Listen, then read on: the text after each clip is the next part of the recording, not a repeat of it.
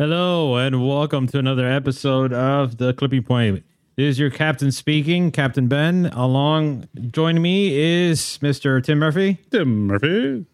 And, oh wait, that camera's way off. Whoa! Yeah, it's over there. Now, Paul Murphy. All right, now let's go ahead and welcome our special guest of the evening, the one, the only, Mr. Dewayne Ramsey. Oh, wow. What's up, guys? Hey, how you doing? Good. Made it. Happy for you to make it, pal. Yeah, for sure. I fixed it already. Oh. It's a little bit more adjustment. All right? Oh. A little bit more finesse. Oh, he's the engineer. He's the engineer. He's the captain. He's the captain. So, the captain has to be in charge of everything and touch all the components. Yes, indeed. Okay. So, Dewayne, how you doing? What are you doing? You still working in the shop? You still working? Yeah, man. I'm actually still at the shop. I'm not going to lie. Shop hours are 9 a.m. to 5 p.m. So from 5 p.m. till like 20 minutes ago, I went fishing. Oh, hey, that's awesome. So then, good for you. Yeah, man, I've been busy here at the shop. Doing, got a couple of engine swaps going on with some customer cars, and then the normal flow of things, limos and tires and literally everything. So yeah, great. So I heard you get some odd projects that come through your door. Do you have any odd projects, anything you want to share that's kind of unique? So right now I am almost finished with it's a 84 Toyota Cressida wagon. Ooh. That is getting it's already got a 1UZ swap, so like a non-VVTi 1UZ. So how are those 1UZs? I mean, still people are still doing that swap. I guess it's there's not a lot of aftermarket for them. People like turbo them and things like that, but that gets more like complicated when plumbing and all that stuff. But for like a car that's going to be just street driven mostly, a 1UZ is like perfect for. It makes a similar torque and horsepower number. Mm-hmm. So yeah, and they're fairly reasonable. It's are there more people so that.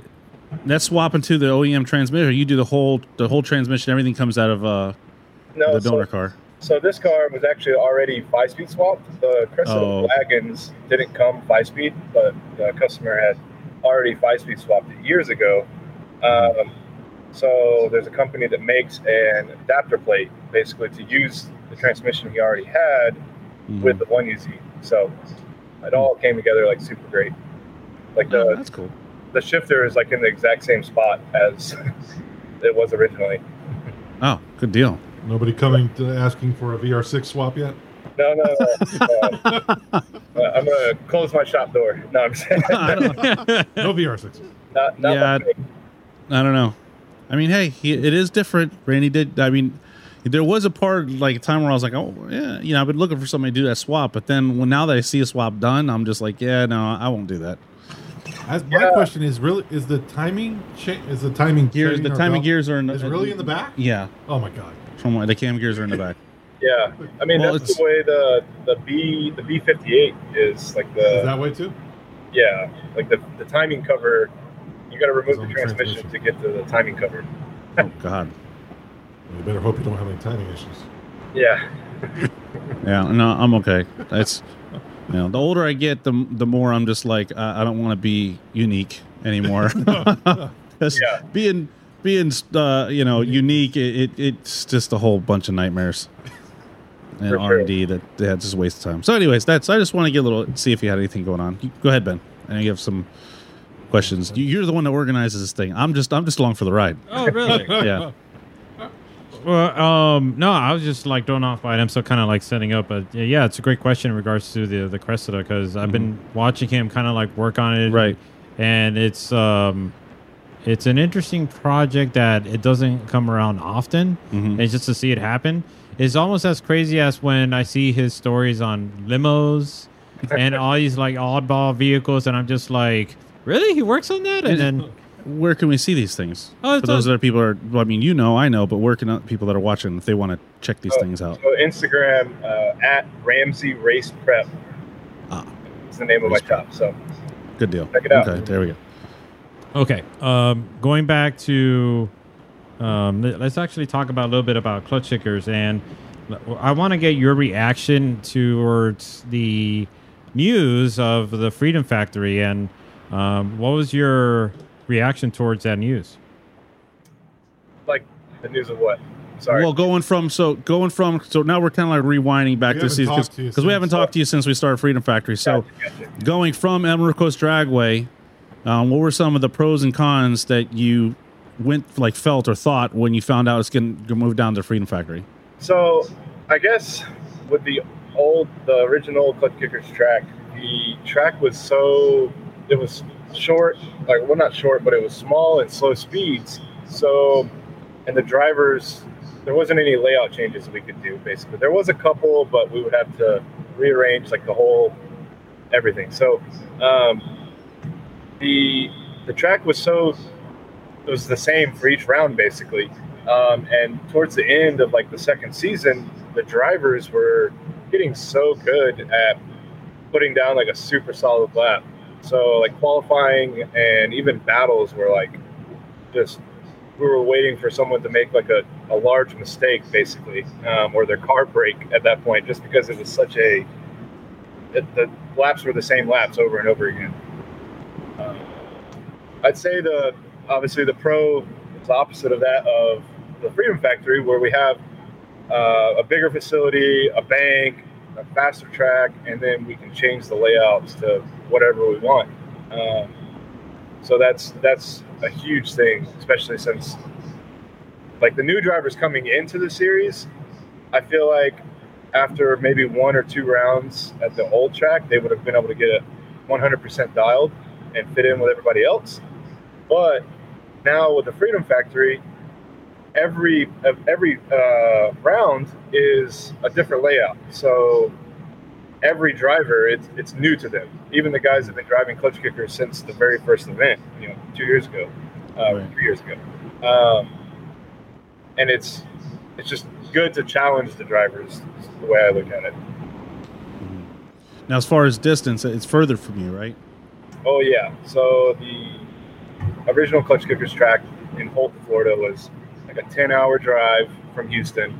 Now I just fly to the events because the drive to Tampa or to Freedom Factory is, I think, 18 hours. So that's too much. Yeah. All right. So obviously, I think that's one of the things that we did like about the Freedom Factory, the ability to change the layouts, challenge the drivers. As you mentioned, the drivers were so dialed in, it made it difficult to judge. It was exciting because you had good tandems, but it made it harder to judge. You guys were constantly finding certain areas of the track to just tweak to make it a little awkward for those drivers to challenge them. Now you have, and you can see it in the driving, the tandems are no near what they were at the Emerald Coast Dragway. And, you could change the layout. So you could definitely see it in a competition. I'm sure it makes your job a little easier. But I will have to say, you are a masochist because you're still judging. Yeah. Reality, right? So, yeah. And this is kind of a question to I know I'm straying off topic, but I do that. My brain kind of wanders. What would you say are, if anything at all, that you like about judging? And what would you say is your least favorite thing about judging? What I like about judging, I really like just being involved with the drivers and the sport in general. As we know, drifting is super expensive and takes up a lot of time to be a driver, to prep your car, to mount tires, do all of that. And I've done that for years. I still drive. Got my car right behind me, right. But it's just a whole lot of effort to be involved as a driver. So I still feel as a judge, I'm able to be involved in the sport and, talk to the drivers and see what they're feeling or, things like that and still be involved, but not have to pay basically. Right. Yeah. Do you think people treat you different at all now that you're a judge? Do people maybe don't, I don't know. Negative connotations? Yeah, they're negative, positive? Right? Exactly. People hey, you got people kissing your butt, that normally probably wouldn't be, and then you have people that are pissed off because you told them they lost. No, I think everybody's pretty cool with it. Like, I never recommend like reading the comments on any post or YouTube video or anything. A lot of the people that don't know like who the judges are or haven't been involved in drifting ever and are just watching the, you know, the live stream for the first time, they have no idea that all three of the judges we've been driving, each been driving for over a decade. And so we're like well versed in every aspect of drifting. So it's a little challenging sometimes because, yeah, the comments are brutal, but yeah, that sucks. We do our best. Well, I'm a fan. Appreciate it. Yeah. I mean, I got your back. You let me know. I got your back. All right. Appreciate it. And yeah. I won't try to trick you anymore either.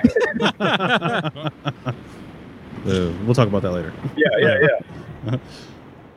No, I was just, I think you touched on something that I think is often not brought up. It's just that the drivers or other drivers or the competitors that have been in the series aren't aware that the judges themselves have been in the trenches and have gone through a lot of the struggles, both, you know, time, money, and just, you know, blood, sweat, and tears. Right. And they're full aware of like what these guys are going through. So to say that they're they have no idea, I think it's it's a mistake. Oh, absolutely. But like you said, like he was saying, a lot of people don't, especially that it's going through the Freedom Factory and Cletus' website. There are a lot of people that are going to be on the live stream that really don't know much about drifting. That's kind of where me and you come in, and how even judging of drifting happens. Right, exactly. So it's like if I turned on like a skateboard competition, right? I mean, I don't understand what they're judging. Right? Like, I have no idea. That was a wrong judging. Oh, look great. Give them a 10. You know, I don't know. But as a judge, you should have experience, real world experience in the sport that you're judging, and that's why we have Dwayne, Jeremy, and Will. Right. So it's maybe we need to do a better job. Or maybe we should do you know how these bits that for the drivers that they go on, it's Alec Hollindale. Maybe we should do one with the judges. It's not show some idea. Like past drifting, right? Just like a little montage of these are our judges, and we'll do like a little montage. Yeah, that'd be kind of cool. I've been drifting since 2006, and I think Jeremy and Pat are like right around that range also. Or not Pat, sorry, Will. Right. Well, Pat has also been driving for the same amount of time, but so it's we're experienced. Like I drove an FD Pro 2, and then I also drove the second round of Klutch Kickers, the second ever round. The first year of Klutch Kickers was a series, and I loved it. But yeah, traveling is just so expensive as a driver, and the event preparation like leading up to it is just brutal sometimes. So yeah, that's far yeah, for sure. So after what you experienced in round one with the I guess you could say the torrential downpour of the rain, that was bad. You're like, okay, well, can't get any worse than this. Well, let's talk about that. So the first round, it was good. No, it wasn't. We didn't do qualifying. They had to. No, I'm not talking about the first round. No, I'm talking about the first round. We're gonna try to stay on schedule here. Okay. So the first round, it ended up not doing qualifying. So it's like, how do you guys figure this stuff out? Right, you guys are able to keep the show going, but like, at what point are you guys just like, what the hell, man? I mean, the whole time we were all like that. Basically, the Klutch Kickers staff gets together and we kind of just throw around ideas and talk about solutions. And for round one, it was the rain was just so bad. Every time we would get the track like kind of dry, it would downpour again, and then basically it was not do qualifying, and then Sunday start with no practice. The first laps turned on the track on Sunday was top 64. So that was I can't remember whose idea it was, but it was the only option we really had to finish the event, basically. Yeah. I mean, we got it done. It was. You got the top 64, and then it worked out perfect. We all kind of got home a little early. We worked our butts off, but so now that's how that first round went, and right. It's in Florida, and people that watch it that aren't from Florida, I don't think they realize how much it actually rains here. Yeah. You know, it rains just about every day in the afternoon, right? And it doesn't move in; it just appears. Right. It just spawns. You know, it just spawns out of. You watch the radar, and these things just pop up. Like, where the hell did that come from? But, you think we'd be used to it by now? But I think every season and every round, we're just like, come on, does it have to rain today? It's always going to rain in the afternoons. Right, you get that wrapped around our brains. Yeah. So, okay. And then fast forward to the second round, you had to deal with it again. Yep. Right. And I think... sorry, go ahead, Dwayne. So every round I'm bringing flip-flops, a rain jacket, and an umbrella. That's there you go. That's what I'm bringing. Yep. That's what flip-flops. That's the thing. It's like everybody from Florida, we wear flip-flops for the most part, and that's why, because it's most likely going to rain. You don't want to get shoes and your socks wet, so you wear flip-flops everywhere you go. It's like Florida man in uniform. Yeah, it is, yeah. And we drag our feet. If you know Florida people, tend to drag their feet because there's no hills in Florida. So. So we're not used to picking our feet up, so we're Florida foot draggers, I call them. Florida foot draggers.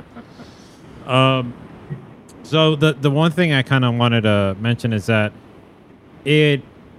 I think what happened the first round, it kind of like threw us off our expectations for this round, in the sense that with the first round we had no qualifying, but we did have that marathon of a day for the top 64, getting through all of that. Right. Then Saturday comes around.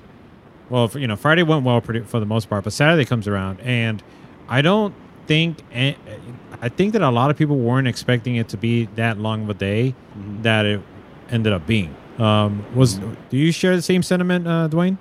Yeah, so the way the schedules are, like for the season, basically, is Saturday is practice, qualifying, and then the first round's the top 64. So when at the first round, I don't think there was as many drivers. This round, we had 70 registered drivers. Some maybe didn't make the event or whatever, the cars broke or whatever.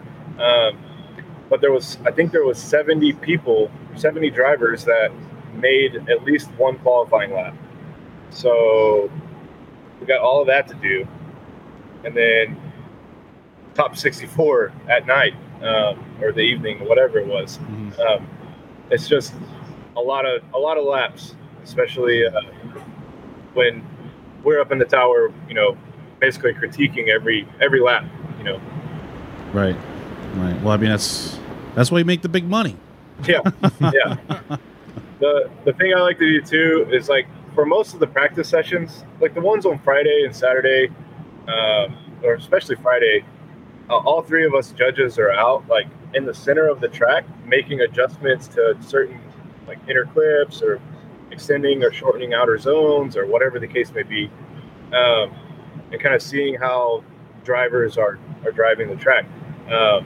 And then on Saturday, I kind of do the same. We kind of all do the same thing, but I'll sit up in the tower, like the judging tower with you guys. I don't think I've been there that early, but during practice, I'll basically pretend I'm scoring a qualifying run to kind of get in the groove of things, and I'll do that for 30 minutes of practice or something, just to see what my scale is going to be of where I start.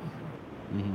That's what qualifying is all. One thing I do like is that we do see a good, we had all the way from 30 points to 91. I think was the highest. It's a good range. Good range, and it's typically consistent too. Well, but it's not like where some other times you see where it's just 80s, 90s. Everybody scored 80 or 90.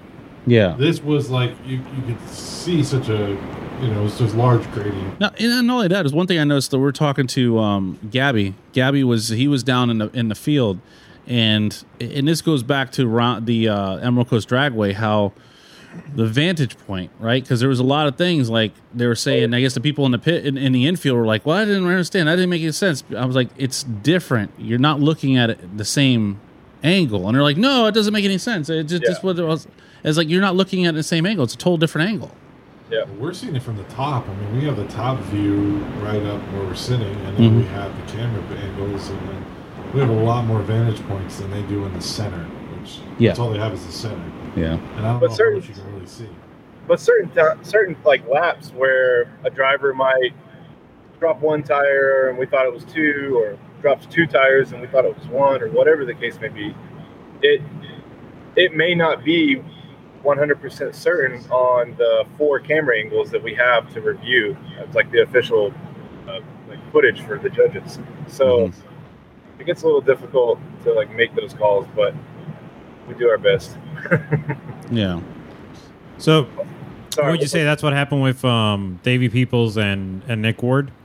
Oh, yeah. Okay, so looking at my notes I got over here. So I guess we're going into the battles now?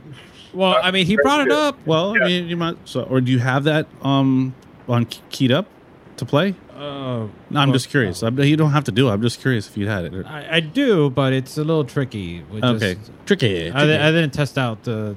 You didn't test it out. Yeah, okay. Yeah. All right. Well, go ahead as you were. Yeah. Okay. Carry on. Carry on. So it was Nick Ward leading Davy Peoples on the first lap. Basically,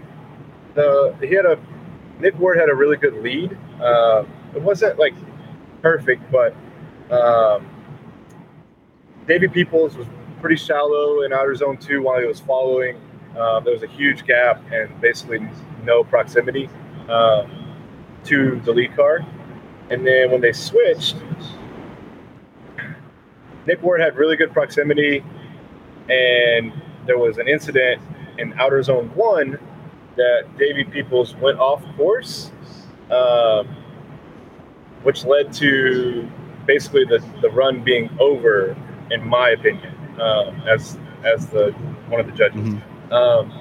So for that decision, it was kind of a split decision where I voted for Nick Ward because I gave Davy Peoples a 0 or 2 tires off on outer zone 1, and then the other guys, Will and Jeremy, voted for Davy Peoples. So, right, but that came down to camera and Nick Ward spun at the end. Well, yeah, Nick Ward spun at the end. So, but like for him, he was saying that it didn't matter if he spun at the end because the other guy zeroed out already. Correct. But zeros. Yeah. Runs over.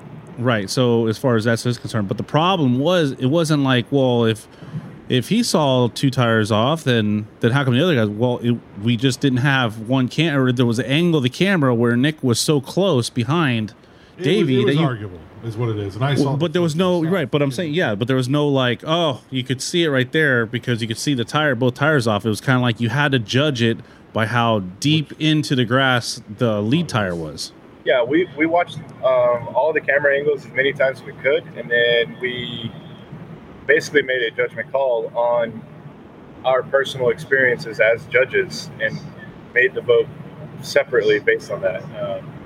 And I still don't know 100% whether there was 2 tires off, but from my experiences, the length of the car that was on the track from the camera angle that I saw, there had to have been 2 tires. It had to have 2 tires off in the rear.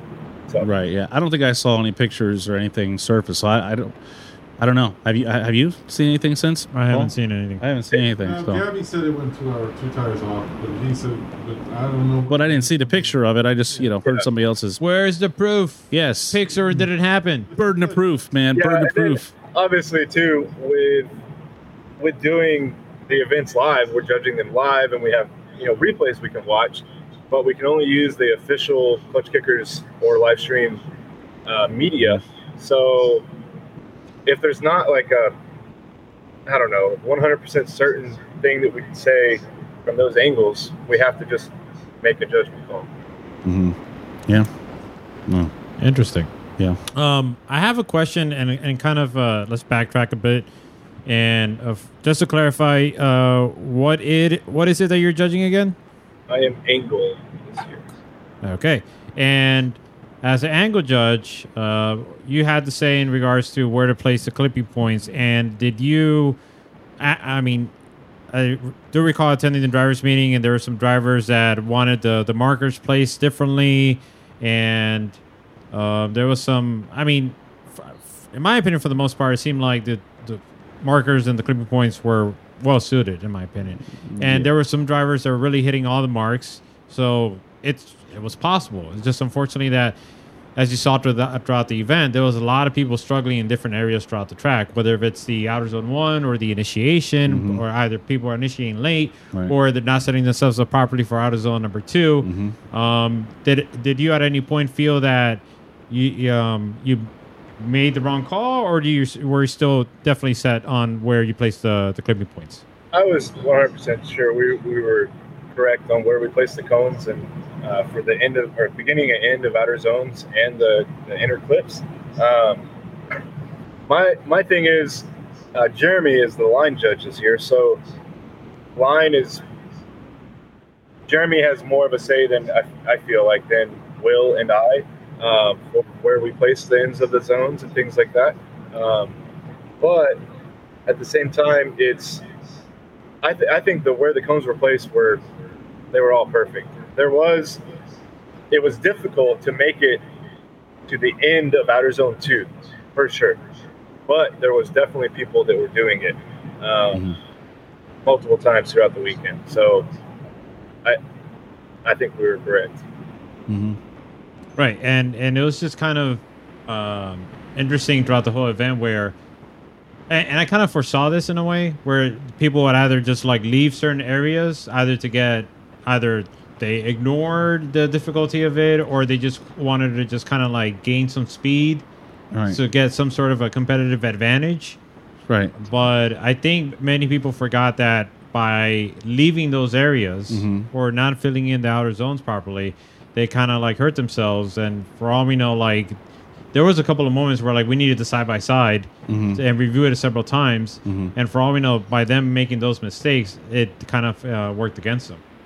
Yeah, so it was super, super common for... All right, so drifting is not about how if you beat the other guy to the end of the course. Like, so it's, yeah, you want to go fast to, pull a gap maybe in tandem, but if you cut line and then somehow pull the gap, by doing that, that's probably going to be a disadvantage to you, even if you, gap him by like 4 car lengths.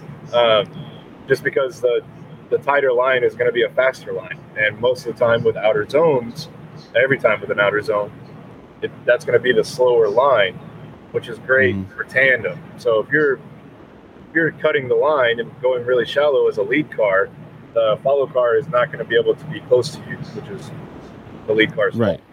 Right, but then you're not doing your job as a lead driver, right? Your job as a lead driver is to be like you're doing a qualifying run, be in the zones, nice and tight on clips.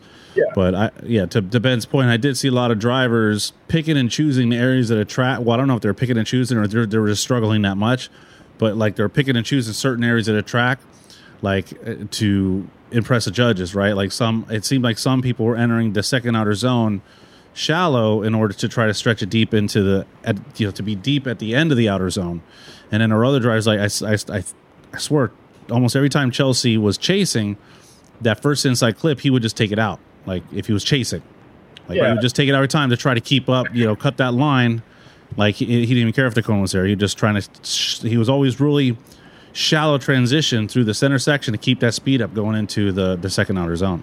Yeah. And like, as a driver, like I understand if you're a follow car and your car is, slower or whatever than the lead car, then of course you're going to have lower angle. You may cut line a little bit, and I don't think Chelsea really did that, like super, exaggerated. But Chelsea was super close every run he had, which was a huge advantage to him. And so, even if, like knocking over, if the lead car doesn't knock over an inner clip and the follow car does knock over the inner clip, it would all depend on how close the follow car was to the lead car. If he was 3 car lengths behind him, and then then that's obviously just a mistake on the follow car. But if he was right on his door, then it's still going to be a mistake on the follow car, but not weighed as heavily, in my opinion. And then that's Chelsea is very rarely more than a car behind. I was actually surprised that first time they went out, Right, with Salvio. Yeah, how far Salvio got in front of him. I was like, what happened there? You know, and that was I was surprised Salvio was doing pretty good. I think but yeah, something. But he popped the hood, did a couple little tweaks. The next thing, and I was like, we turned the boost up a little bit, dropped some air pressure, and boom, then that story changed. Yeah, for sure. That's funny. But talking about Chelsea, why don't we talk about what transpired with him and Matt Schulman on the second run, where Chelsea was chasing and there was a contact at the end of, well, actually on interclip number 2. Yeah, so, and that's very. It's almost the same thing happened when he gets Savio. Correct. So. All right, guys. I gotta head out. All right, that's our show. Thanks, people. No, so when Chelsea hit Schulman, it's a bit of a kind of a judgment call there, where Schulman's lead lap was phenomenal, and it's probably the fastest he's driven all weekend, and the greatest, you know, line he had all weekend with the most angle. But Chelsea was right on his door, and right before interclip 2, there's a small decel area where you can use that area to slow down the car briefly while you transition. But it's noticeably before the inner clip. So with that impact from Chelsea and hitting Schulman, we deemed, well, I don't remember exactly how the other two judges voted, but I know that I deemed Chelsea at fault for the contact. After watching multiple replays of every camera angle we could, there was no slowdown from visual. There was no visual cues of Matt Schulman slowing the car down. He was on throttle. Yeah, he did e-brake probably slightly before the car was ready to transition, but it was as he was transitioning, and it was in the decel area. So that's where the decel area is. If the follow car hits the lead car in the decel area, then the follow car is going to be at fault, unless it's an extreme slowdown, unfollowable or something. But I believe that Matt was going to, Schulman was going to complete the lap if Chelsea didn't hit him. Yeah. He didn't come to a sideways stall. It wasn't like you could. It definitely looked smooth. It's for me, at least from watching the replays over and over again. Right. It looked like he had good momentum going through there. So I don't know. I definitely agree with you. It was definitely a tough call to make. Like, Schulman and Chelsea are awesome dudes, but it just we gotta make calls, somewhere, and that was a crash basically in the diesel zone that caused Schulman to straighten out, so the run was over. That's what happens when you follow super close. Yeah. Did the thought of maybe Schulman transitioning too late run through your mind, or was it clear and definite where the deceleration zone was at? So watching it live visually, I was like, okay, that could have been, at the inner clip or whatever. But the first replay I watched of the contact, it was 40 or 50 feet before the inner clip 2. And that was where we had it on the track map that we talked about in the driver's meeting. So when I saw the first replay, that was an indicator of it was in the diesel zone. Okay.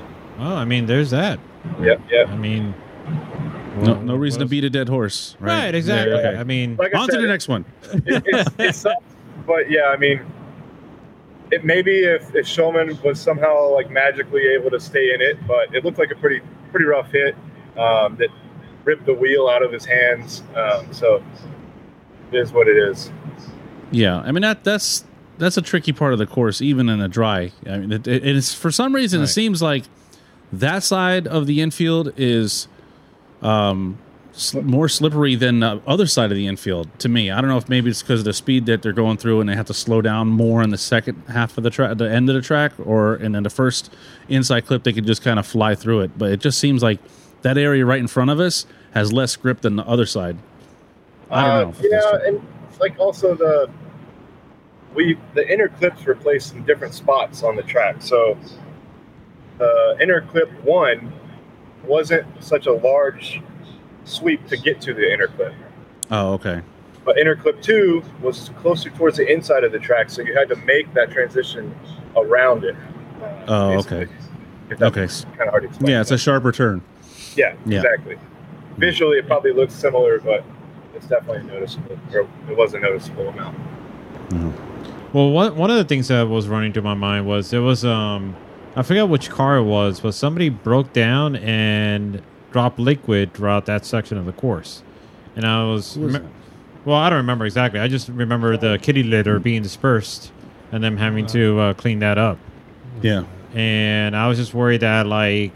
Because you saw Brandon Winnick lost control there, Nick Ward, obviously another one that lost control there. So we had a couple of notable drivers that just lost control at the last minute. Yeah, at the last moment like that, and you're like, well, what's going on over here? And it wasn't until like afterwards I started thinking about it. I think I saw a comment somewhere. Sebastian? Did he blow a motor? Did Sebastian blow his motor? No, that was I don't know if Sebastian blew his motor, but I know Connor O'Sully did. Well, but that was beautiful.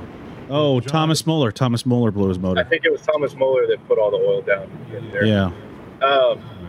Yeah, I mean, the Freedom Factory staff does such a really good job of, like, when there is oil down, they got the kitty litter out, they got the brushes or the, you know, the tractor with the brushes on it.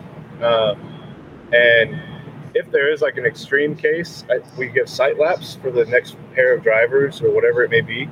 But, yeah, I mean, they're super competent and cleaning the track up. I don't think it really had any downside. Now, if it would have rained, like with the oil on the track still, then that would have been way worse for sure. But yeah, and I mean, but kind of to your point that the track staff is quick to react to cleanup, but they're also quick to react to accidents, like we saw with Ryan Acevedo.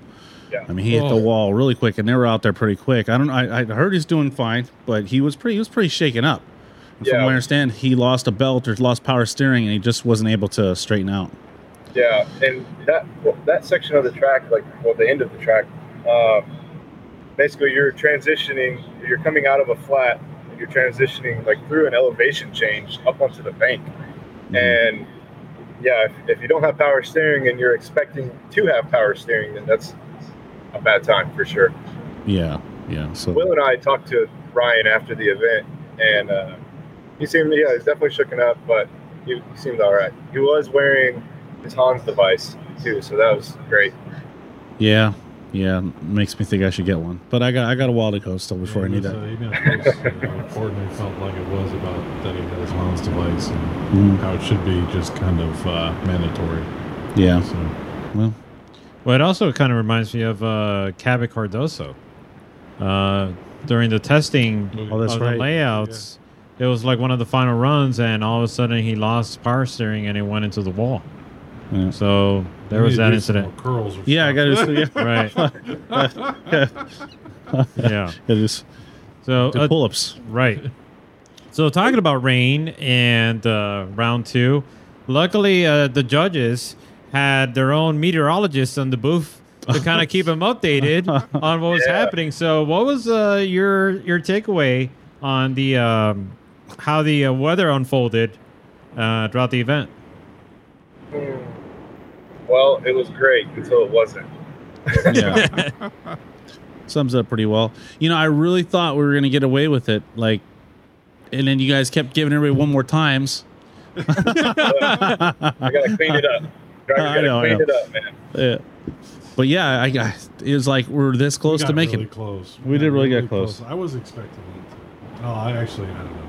I was looking at the weather as well, and I was like... Well, you told me that was going to rain at 11, so it didn't rain at 11, but still, it's like, man, I mean, we almost made it through. Like, it was going really good. It was cars, everybody seemed dialed in. We had our issues. But, man, it's just like the last... We got 7 drivers at the end. Right. And yeah. If we didn't take that 15-minute break for top 16, we would have been almost through. Yeah, you're right. If we didn't take the 15-minute break for top 16. Well, the issue with that is that we would have, like, drivers wouldn't have been ready or, you know. No, I know. No. Yeah, he's just joking. Oh, okay. But you have some runs or something to play? Or? Oh, you want? He's got nothing to play. No, he has to play before. Okay. Let me try to set it up. But okay, in the meantime, Dewayne, why don't you tell us about after waiting an extended period of time, you gave a one more time call, and all of a sudden we're like, okay, down to the wire. We come back from an extended break. Then you have Alec Hollindale and Taylor Ray go at it, and you're like, okay, well, finally got some action going, and then it was like a jello fight. Right. So, what was going through your mind as that battle took place? For the second one more time. So, right, obviously the track conditions had changed greatly from when the last time they drove, which was 20 minutes before that. And we gave them sight laps, and then after the track had been dried up and whatever,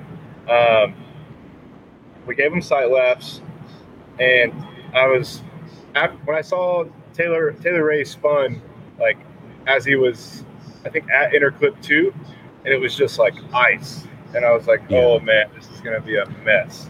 So when their first run of their second one more time, there was definitely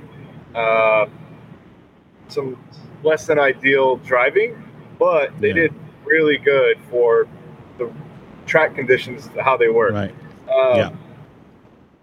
So in the middle of their battle, it started, like right before they were going to go for their second lap. Yeah. It started raining again. And then we were like shutting down in the tower basically, and the track staff pulled off, asked the drivers if they were okay to run, and they both gave the thumbs up. So we made it happen, and it was so crazy because we could see the rain wall like coming across the back of the tower. And so their second run of the second one more time was completely different conditions, but this time with Alec leading. And I gave it, I voted for one more time again, which would have been a third one more time, just because there was a lot of different mistakes that obviously the rain has, a huge part in that.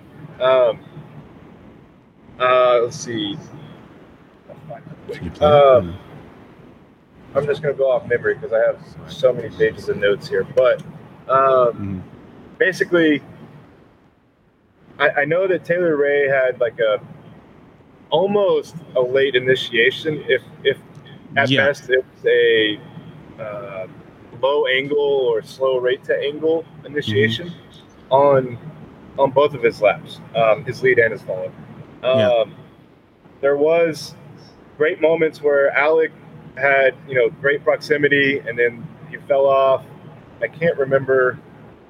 Well, I think we might be able to play it for you so you can maybe jog your memory, because to remember that off the top of your head, and even when you're reading your notes, even though you got a book of notes in there, it just kind of makes it difficult to try to jog your memory there. For sure. But I will say that, and you'll hear it in a replay, that when they went around, we were like, oh, that's it. They're not going to do anything. And next thing you know, we're like, wait a minute, what's going on? And I was like, this is freaking ridiculous. What are they doing? Yeah. And it's great to see the heart that the drivers have that they to compete. But at the same time, we knew it was going to be a mess, right? I knew they'd make it around the track because they're world-class drivers, but sure, it wasn't going to be pretty, right? Yeah. So and I don't know. Can you?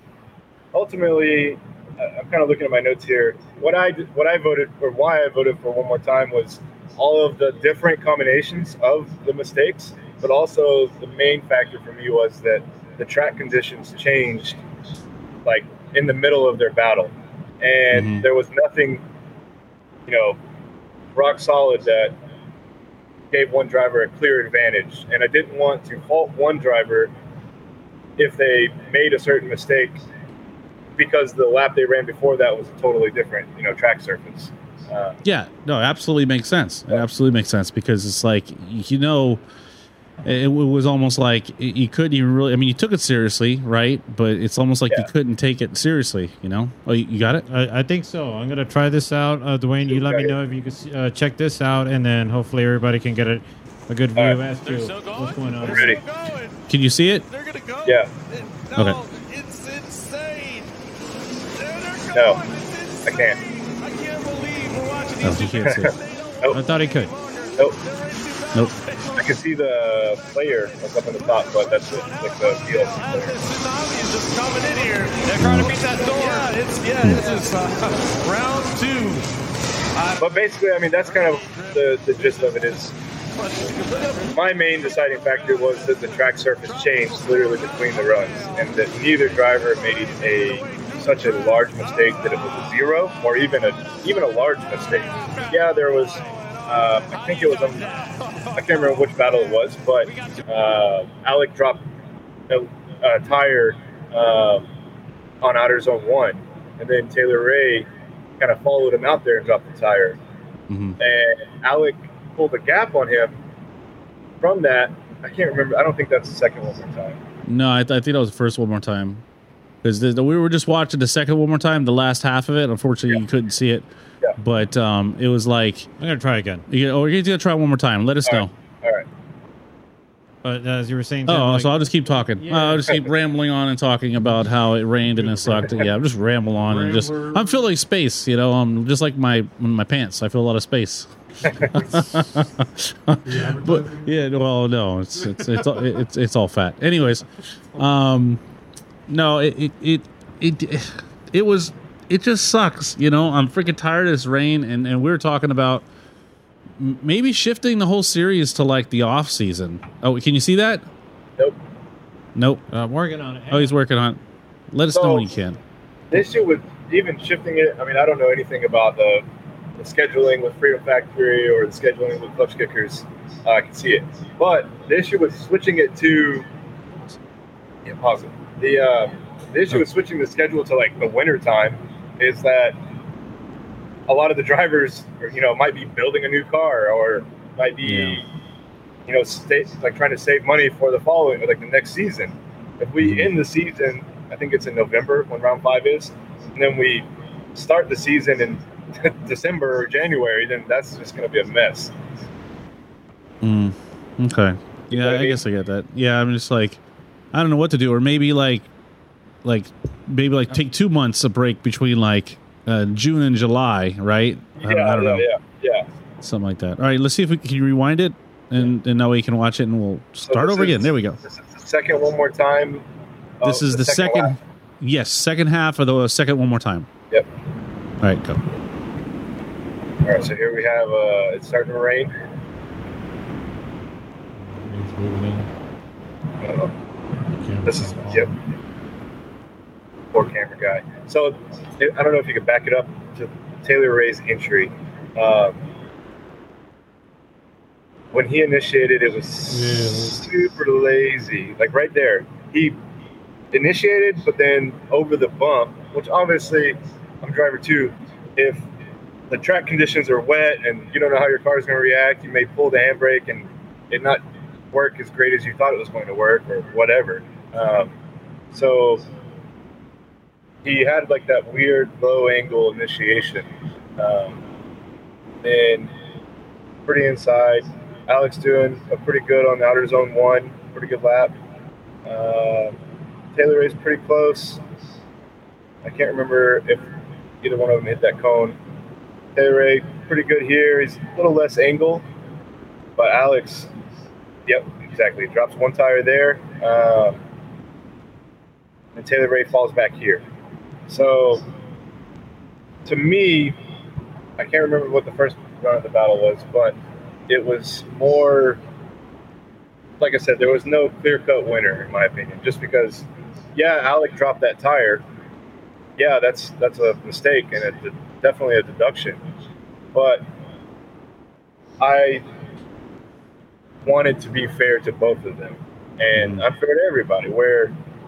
I know the track conditions changed. Yeah, they wanted to send it again or send it in the rain. But it's definitely difficult to make a decision if the track conditions changed in the middle of the battle, like between the first run and the second run, basically. Right, right. Yeah, it was a shame, you know, and I think that especially after the way it ended, right? You guys, obviously, we couldn't finish the event. Yep. It was just raining, and then you guys from that battle, basically. Just yeah, well, I'm saying, had you picked a winner, then with those circumstances, I think it worked out in the end. Obviously, like I said, the event obviously didn't end the way anybody wanted it to end. But had you picked a winner there, the other guy would have walked away with nothing, basically, because what ended up happening is he had 7 drivers left that we just couldn't, and then you guys basically split up the points and the cash and just call it a day. So had you decided that on such poor conditions, I think, you know, looking back, I think you guys made the right call. Yeah, like I was saying, like if we would have made a call one way or the other, the other driver probably would have been pretty bummed. And then at that point, like, I guess there could have been a way to protest it, but there would have been no way to protest it because there was it's one more time, and you can't protest it one more time. So I'm sorry, you can't protest the one more time call. So if we would have decided a winner, then he could have protested. But since the event was over, he couldn't have protested. You follow me? So it would have been pretty difficult. We always try to be as fair as we can to everybody, and there just wasn't a clear winner for me that battle. No. I agree. So what were some of the lessons that you learned from this event? Because evidently it's unfortunate that it didn't come to an end, considering everything that took place. I mean, again, it was just a marathon of 2 days of nonstop, drama, action, and highs and lows, and just to see it like end on a cliffhanger like that, you're like, seriously, man, come on now. Yeah. So, so like, what are some of the lessons that you learned from this event? So it's difficult because with the way the track drains water, and like everybody knows, you can drift in the rain. And every time I have to tell someone that the event got, pushed back or whatever because it rained, it's just like doesn't make sense to me. But with so much water being on the track, it was like 5 inches deep at one point. The Freedom Factory is doing everything they can to drain the track, and we're doing everything we can to keep the show rolling. It's just so difficult to plan for weather because we don't really know until that morning, basically, if it's going to rain, because it is Florida. And that track is not a typical, like, that center portion of the track. It's not like, Road Atlanta in the rain or a lot of these other tracks in the rain, or even OSW in the rain, right? It's so smooth. And we saw that last round, especially when Adam LZ went out that one time, and he was like off throttle coming out of the second outer zone, and he just basically just coasted right across with no throttle. Yeah, he tried to drive, after he spun out, he tried to drive off, and his rear tires were just spinning like he was doing a burnout, but he wasn't on the brakes. Right, it was like driving on an ice lake. Yeah. So it's a shame. Yeah, sorry, go ahead, Dwayne. I was just gonna say, the weather is rough. There's not really anything we can do. Just come up with better or more rain contingencies, if it rains at certain times of the event or things like that, for schedule adjustments. But other than that, we just got to open our umbrellas and hope for the best. Yeah, I got my fingers crossed for round 3. Yeah. We'll be in August, so... If it's deep into the hurricane season. Yeah, but hurricane season isn't... So that's the thing, is the hurricane season is not, it's not as... I don't think it's as bad because I've been down here, right? Right. I mean, if a hurricane hits Florida, as long as it doesn't hit you close, if it's not that close to you, it actually sucks. All the bad weather gets sucked towards the hurricane, and you have great weather. So as long as we don't get hit with the hurricane, I care less. Yeah. So, and a lot of times the way the route's been going, most of the hurricanes go up to the Panhandle, anyways. Very true. Not too many go to Tampa. No, not too many go to Tampa. No. Perfect. Yeah, so we should be good. You just got to avoid all the other crap. Yeah, right. Basically, if it doesn't rain, it's going to be 105. And yeah. 90% humidity, 105. Yeah. Right. That's crazy. Have you started thinking about a round three already, or are you still kind of like recovering from round two? We had like a little conference call to talk about things we can improve, like with the Klutch Kickers staff, things like that. Yesterday, actually, but. Maybe that was the day before. I don't even know. I'm still recovering from traveling and being out in the heat and also being out in the rain for 5 days, and I'm gone for, much bigger subs. It was just last weekend, man. Crazy. Yeah. Yeah, it was.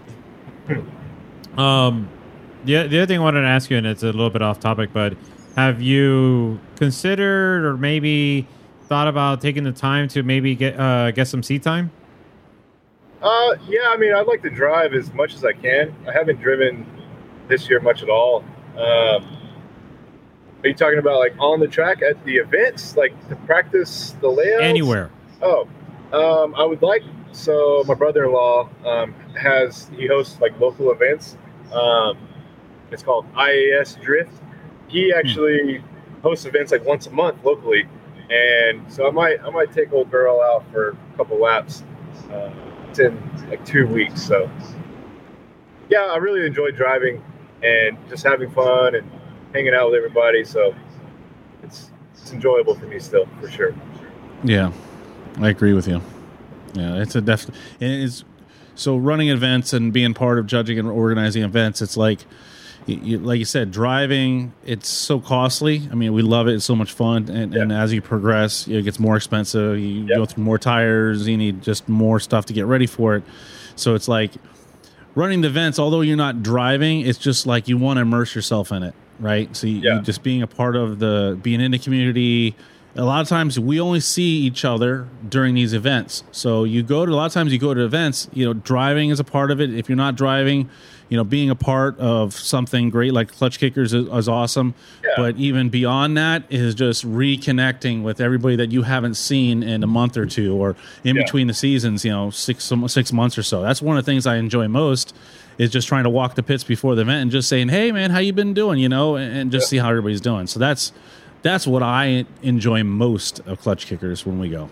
Yeah, for sure. I really, like I said, I really enjoy driving. It's just, well, so I set this car up to be like around 350 horsepower, reliable, simple, and it's just, that's what makes drifting more enjoyable for me is if I don't have to work on my car or I don't have to change my tires every 2 laps, then this is sick. So it's... like I said, hopefully, I don't know. We'll see. We'll see how the schedule works out for about 2 weeks when he has the next event. All right. Well, hopefully we'll see some videos. Maybe. All right. I got you. Yeah. You're going to get so excited that you're just going to not put the cameras on a car, which I've done before. Like, I just want to go out there and drive. I don't put any cameras on a car. I don't take any pictures. And I just go out there and have fun. And I'm like, man, anybody get any pictures? Because I wasn't even paying attention. Yeah, literally what I'll do is I'll be like, on my way to this event, like on social media. And then we'll get there. And then I won't post anything or take any videos of anything. And then we'll leave. And I'll be like, man, that was a sick event. But then, what happened? Exactly. Well, my man, I appreciate your time, and we look forward to seeing you in about a month or so. And I know you got some projects, you possibly air conditioning your shop there, so reach out to me or Paul. I don't know if you guys can see my sweat, but yeah, well, I mean,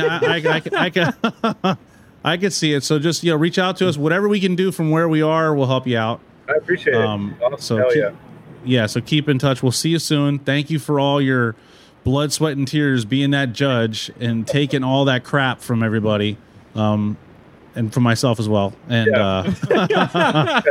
and I look forward to sharing a beer with you when we see you up there next time. Awesome. We're going to find some place. See you guys around 3. Yes, sir. All right. Take care. All right. Peace. Bye. Just go ahead and whoop. There we go. Don't make it awkward. Bye. See you later. No, you're still there. I'm still here. Hang up. No, you hang up. Oh, that's funny. Well, so we're still on, right? Yeah. Oh, okay. I'm just making sure. I mean, we could end it if you want. Oh, well, do we have anything else to talk about? I do. Yeah. Yeah, go ahead. I mean, we still can talk about our experience at the event. Yeah, that's what I was going to say. So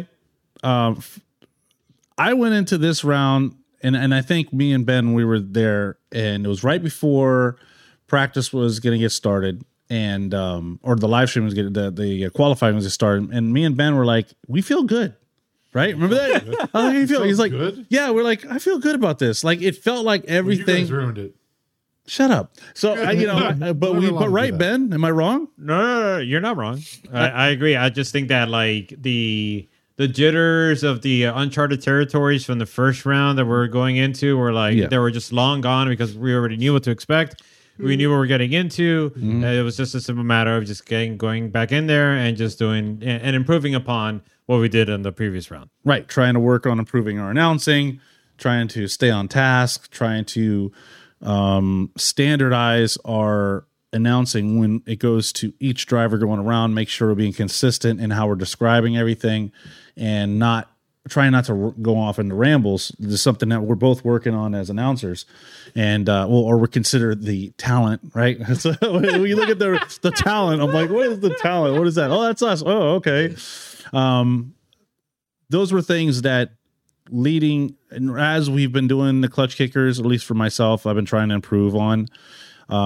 Ben is just now this season having to fill more of that role and less of the technical side because that's being taken care of, now being my partner in crime as we go through. Yeah, he's my partner. So, why don't you share a room with him? No, we're not that close. I share a room with the two, me and the other bear. We were in the other room. But my point being that we went into this round, and I think that we had a better grip of what to expect because we already had done the first round. And when I say what to expect, we're not talking about the event and the driving. What I'm saying, what we felt good about is what to expect on the way the event was going to go down and what our roles and responsibilities were, and being confident that we could fulfill our responsibilities. Mm-hmm. So that's where we were like, hey, we feel good. This feels like I mean, the rain sucked and there was a lot of things that sucked, but I think for the most part, I think we did well. I've always work well with Ben. We used to do a lot of stuff back in the day. So, right, and the other thing I do want to mention that it was a surprise because I haven't really done it as much as I did it, in the previous rounds. But I really got a joy out of just kind of talking to the drivers, and not necessarily talking to them to try to just come up with a random conversation, but just to kind of see like what have they been up to? What changes have they made to kind of prep for the event? And just the stories that they had to kind of the stories that they had of the challenges they had to overcome from either the previous round or just leading up to this round to just get there. You had driver, but it was like so many different stories. You had drivers with like ignition issues, belt issues, suspension issues, like all different kinds, and everybody had like a different story to tell. Mm-hmm. And I just found it very fascinating. And the only I don't want to say regret, but I would say I just sucked that I didn't have more time to actually get to talk to more of the drivers because evidently our time was limited. Mm-hmm. And I'm just looking forward to taking more time to do that for the next round. Yeah, I agree with you. Talking to the drivers, getting an idea of what they had to go through, prepare. And when you mentioned that, I was thinking of the drivers from Dominican Republic. Right. I forget. Was it Damas? One of them is Rafael Damas, and the other one I believe is Julian Carmona. Yeah, but Julian Carmona is actually, I think he's local because he has VG Garage, and that's out of Margate. VQ. Sorry, VQ Garage. Yeah, I don't want to put VG here. Anyways, typo. Yeah, typo. But Rafael Damas, that was one of the things I was talking. So there's Jesus was his owner, Victor was his crew chief, and then And there was other guy that was helping him out because his name's Harlem. They couldn't say his name right. I thought it was funny because they're all like Hispanic, and he's not. He doesn't speak Spanish. And he's like, they always get my name wrong. I was like, well, you know, I'm used to it. My name's Tim. So anywhere I go around, people with thick Hispanic accent, it's Thing. It's not Tim. It's Thing, right? So they're all started laughing. So they're like, oh, Thing. Like they all started calling me Thing, you know. But it was interesting to talk to them, and what they're saying is that, kind of to your point, is that for them, they're all from Dominican Republic. So they come over here only for the event. The car stays here. So they literally get here a few days before and have to sort through whatever issues they weren't able to take care of at the end of the event. So a team like that coming over here, which reminds me of Luis Lizardi. Remember back in the day, he used to come over from Puerto Rico all the time back when SWD, when he was doing the pro-am. Right. So that reminded me, and they actually pitted next to each other, but it reminded me because I got to drive with Luis Lizardi, where we got to know each other, compete together, that's really cool. I mean, that's a lot of heart, passion, and dedication to make that trip over here, knowing you're already got a handicap, right? Because a lot of these guys are testing, tuning their car, they're going to OSW, they're doing a private day, they're trying to get the bugs out or whatever in their area. They have that time to try to dial their car in, do some last minute tune-ups. For them, they don't have that opportunity. A lot of times it's going through practices, working out the bugs. So not only does the driver have to learn a new course every round now, right? It's not the same course every time, but they have to work out the kinks. So there may be times where the driver may be struggling driving the car, but it may not necessarily be his driving. It could be like a mechanical issue. Right. I'm just thinking back to Rafael Damas, who was telling me that that's not his usual typical car that he competes with or utilizes. So it's a matter of one of the things you mentioned, that you have drivers coming over here having to deal with to deal with a car that they're not accustomed to, and then they have to adapt to it quickly, and then they're not at their peak performance, like what happened with Brandon Wicknick as well, borrowing a car from a friend, and on top of that, being right-hand drive, which he doesn't do often. Right, yeah. So he has to do that, but he was saying that, Rafael Damas was saying that back at home, he has a JZ Power 240SX. Okay. And he's over here with a BMW. Right. Yeah. It's totally different. Two different animals. Yeah. You're kind of having to consider, like, okay, well, you ask yourself, well, how would these drivers perform if they had their actual, like, day-to-day competitive car? Just like what we experienced with the Mozambique guys. Well, Randy Noah. That's true. If he was in his S14, I think he would have done a ton better. Yeah, right. Yeah, absolutely. E46, yeah.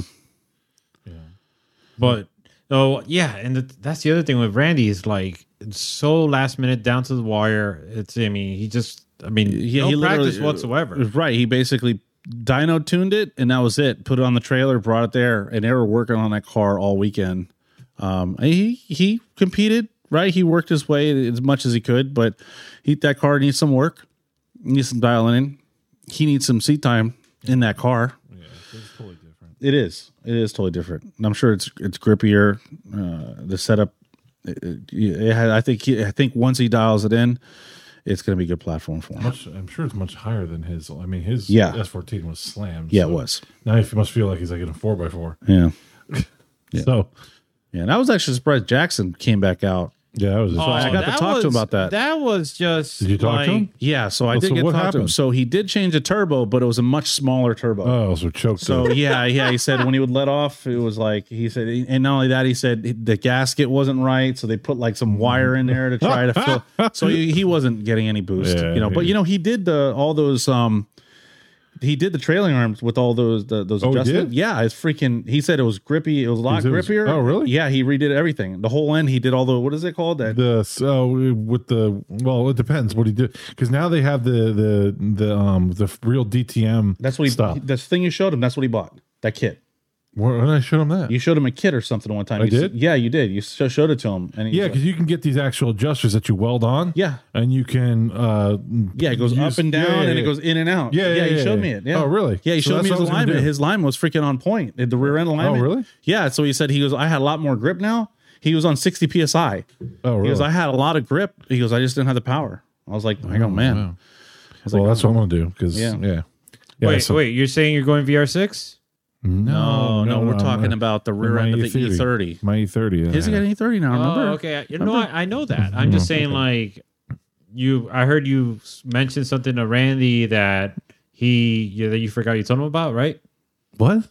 I'm confused. Sorry. Anyways, you may want to talk about. My sincerest apologies. No. Carry on. We were talking about. You may want to talk to Jackson and do it because he had to make a rig to get it to work because he said they had to like weld up a rig or something. A jig. A jig rig. Yeah. Whatever. I call it a rig because I rig it. Jig. Yeah. Everything. I rig everything. No. Well, I get yes because I mean you could really screw this up because you got to know where the hell to put it.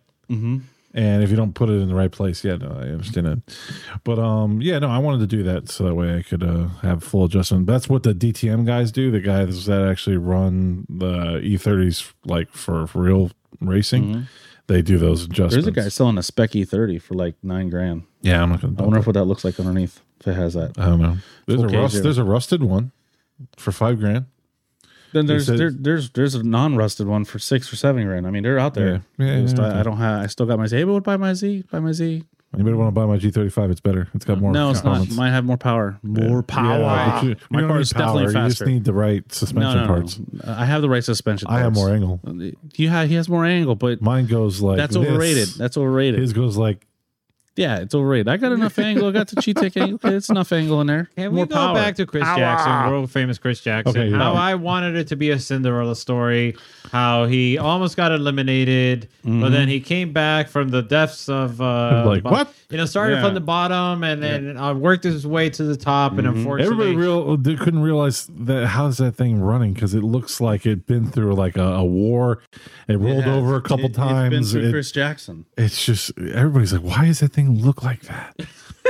It looks like it has some kind of rabies or something. It's a ravenous E30. It has some kind of disease like leprosy. It's like a leper car. Yeah. Well, I just want to mention that we can get away with this because we know Chris Jackson pretty well. I mean, we don't want to have people thinking or convey that we're sort of. I mean, he built most of this car, so I mean, it took him 6 years to do it, but but that's my old car, right? So but it wasn't in that condition. I really want another E30. I mean, really, and next time I'll show you Tim's rejection corner again, so I have a good 3 or 4 rejection posts for you to look at cars that I've offered my 350Z for trade and got hard nose. All right. So, what were you guys' opinion on Dan Burkett?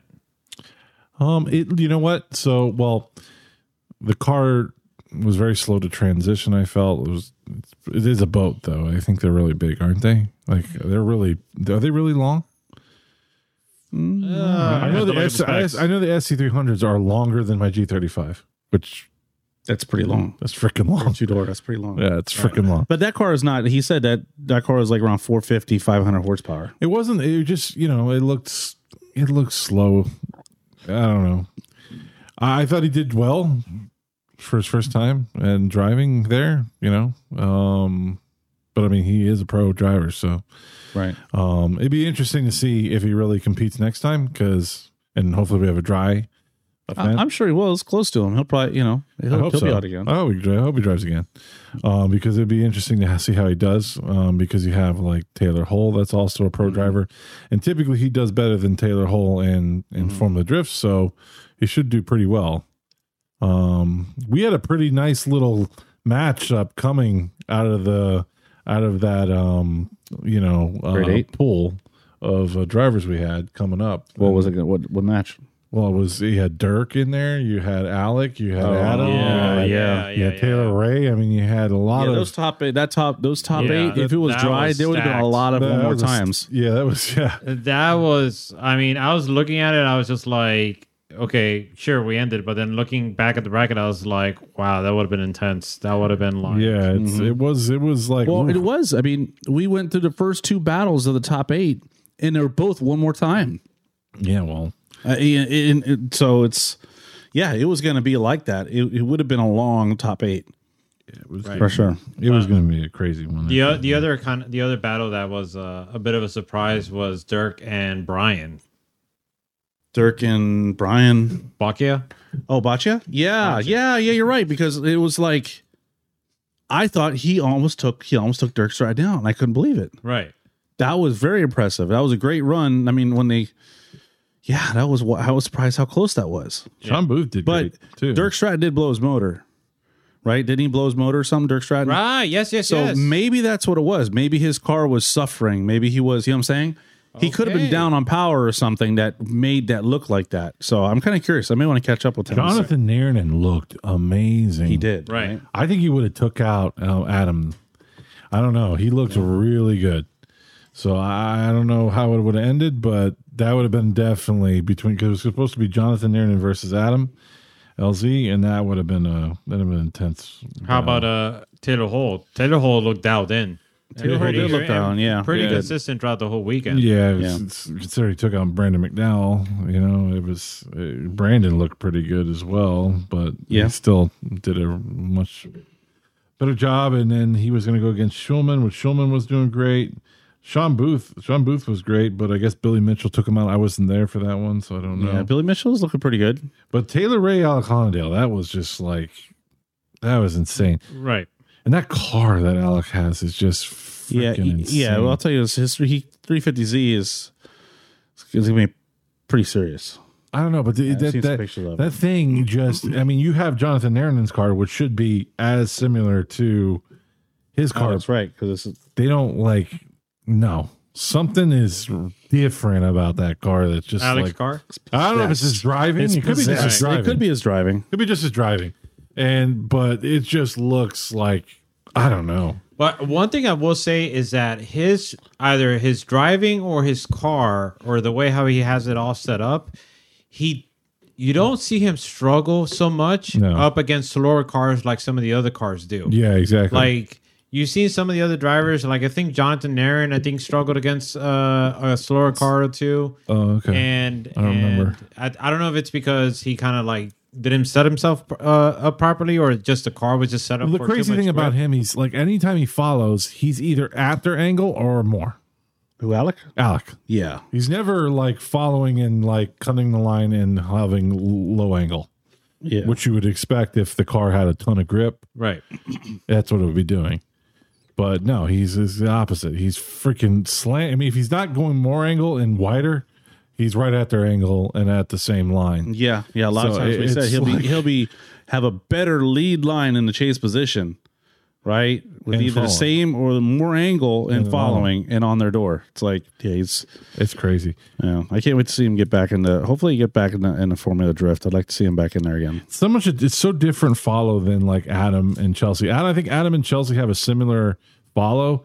They're very, very close. Yeah, kind of like very technical, where they're making all these corrections and doing all these things to get the car closer. Yeah, but Chelsea's car is not Alec's car, though. No, it's not. Actually, if you watch it barely made any smoke. Yeah, most of the time. So that car was super gripped up and was just barely breaking loose. Mm-hmm. And just that's the way he had it set up. So it was insane. It was a crazy, crazy event. Yeah, if we just could have not had any rain, then we would have been a whole different. It would have been an epic event. Yeah. That's for sure. Yeah. The other thing I want to highlight is and we spoke about it at the event, just Matt Schulman, how he went through so many rounds of just issues. Yeah, exactly. And just finally he gets the opportunity to get those issues put to bed and he's able to shine through and he gets shut down. It's just crazy. Oh, yeah, it was good to see Matt Schulman actually have his car perform the way he built it to perform and to watch him drive and show everybody that he is a capable driver. Hey, what about this? What about Cletus? Oh, my God. So remind me of that. Yeah. I'm sure can you imagine how upset he probably was? No, well, he came up to the booth. He seemed bummed, but he flew out on his helicopter after that. So I don't know. No, he was bummed, but hey, listen, I mean, if I'm flying out of my helicopter, I'm not sure how bummed I'd be. He flew, I don't know. I mean, if he was really that bummed, he probably wouldn't fly, right? I mean, I don't know. I made this one to crash to the ground. Right. No, I'm just saying. No, he came up, and he knows it's a whole nother monster. I know he's practicing, I know he's practicing. Probably right now. Yeah, probably right as we speak. He's probably practicing right now. So he'll be ready next round. It's just a different animal. Like they were saying, that car, the way the suspension and everything is you got to ride at full throttle, right? So he was doing the Corvette, and he was probably modulating throttle, right? Because that's what you do. You modulate throttle. But when you get into this competitive drifting, you got to be able to go around the track with your freaking foot on the pedal like Brandon McDowell, or Dirk Stratton or Alec Hollindale, just freaking balls to the wall, hammered to the floor the whole way around. You can't let that car, try to find its... You can't let the car let it go. And that's what they were telling us. That's like that car is all or nothing. Like you got to fully commit. And once you fully commit and you learn how to fully commit with that car, it'll be great. But, he'll get it. He'll get it.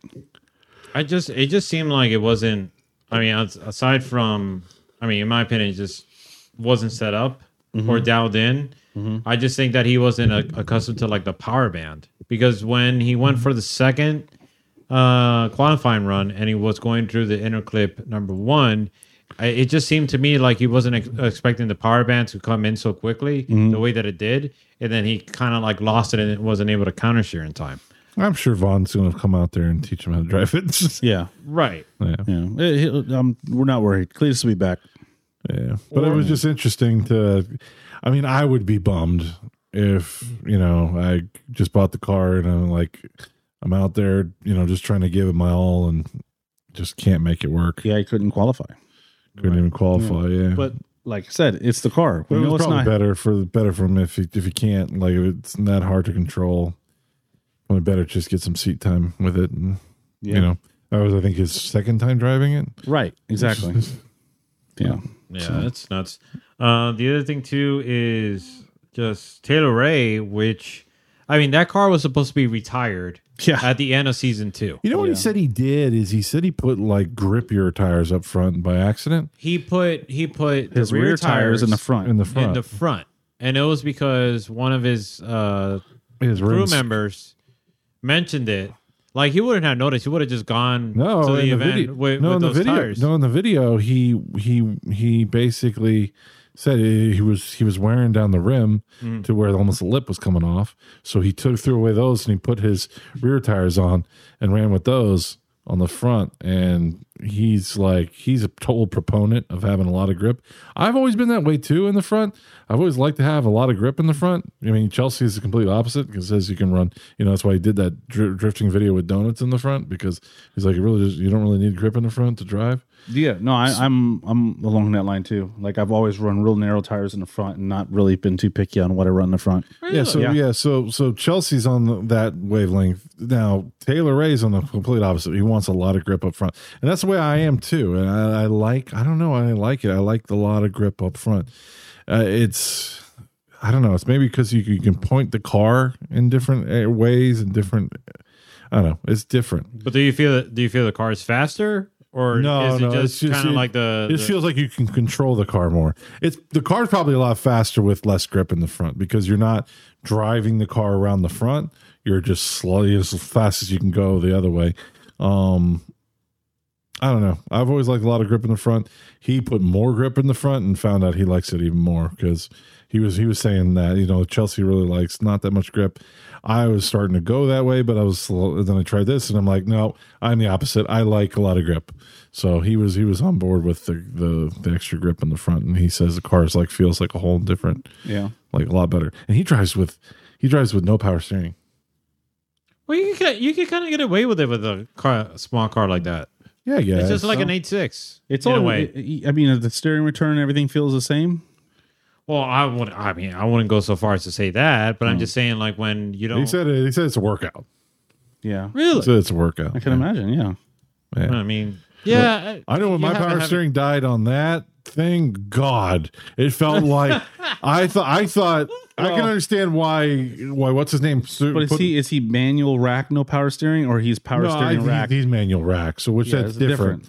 But I'll tell you what, BMWs, when they lose power steering... much easier to drive. And what? Really? And you know what it is? It's because it's easier to steer a front rack than it is to steer a rear rack. Oh. It doesn't require as much power. The wheels turn a lot easier on a front rack. Oh. I didn't know that. This thing, I lost power steering in my G35, and I thought the wheel locked. That's how hard it was to turn. No, it didn't. It didn't lock. Right. It's just like, oh my God, you really have to like. Yeah. Really that's why Ryan went to the wall, because like it took everything in my power to turn that wheel when I was driving. When I lost power steering, I can only imagine. Yeah, he guy's small guy. Yeah, like it did. Yeah, I was able to turn my car, but it was not anywhere near as fast as I needed to. And I've lost power steering in the E30, and it feels like it got heavy, but not like this. This felt like it locked up. I honestly thought I broke a wrong arm or something, because the way it locked up, but it was just the power steering broke. That's all it was. Mm-hmm. So it's dangerous in those cars, not so dangerous in BMWs because they're front rack and the rack is easier to turn. At least that's my experience. I don't know if that's true, but that's my experience with the E30. I've lost power steering with it and been like, oh, okay, well, I can still drive. The More You Know by Paul Murphy. Well, wow. I don't know. No, you do know. You just said it. That's what I think. Or wait, The More You Don't Know by Paul Murphy? The More Paul Doesn't Know by Paul Murphy. Well, I'll tell you what. I was right with I should be a meteorologist. I'll tell you what. I'll tell you what. I'll tell you what. I'm going to be a meteorologist. I never heard you say that. He was on the case with the weather conditions. I was like, it's going to rain right now. No, you were wrong. I told you to just don't come back. Don't go to Starbucks. Don't come back. Please. And Tim's like, you got to call him. You got to call. I'm like, it's going to rain. It going to rain. It going to rain. I can tell. I got my Beetle in my pocket. All the way back. Yeah, I did. I had to like hightail it back. I was just like, oh, it's back. I got to make sure, the broadcast. And all of a sudden, I'm like, I get back. And you came back again, and it rained. Right. But at least I was back, when I needed to be back. And, I mean, I didn't miss out on what happened with Alec Hollindale and Taylor Ray, so. No, but we could have just went home. Yeah, we could have went home on that. We could have been at Celtic Ray? Celtic. Oh, yeah,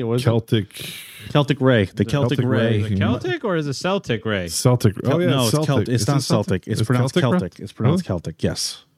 Mm-hmm. Yes, okay. Celtic. Okay. You don't listen to Celtic. You're thinking of the Boston Celtics, but it's Celtic. I'm trying to BS them into saying, "Oh, no, that one's Celtic." Okay. That one's Celtic. You're trying to overconfidence me again. Overconfidence you. Yeah. So that's I hate that. Did you want me to play back the clips? No, I had no. Okay. No. We already went over. It's good. Okay. We need to. I need to take this inspection cam and look inside this one cylinder that hasn't had a spark plug in it for 6 years.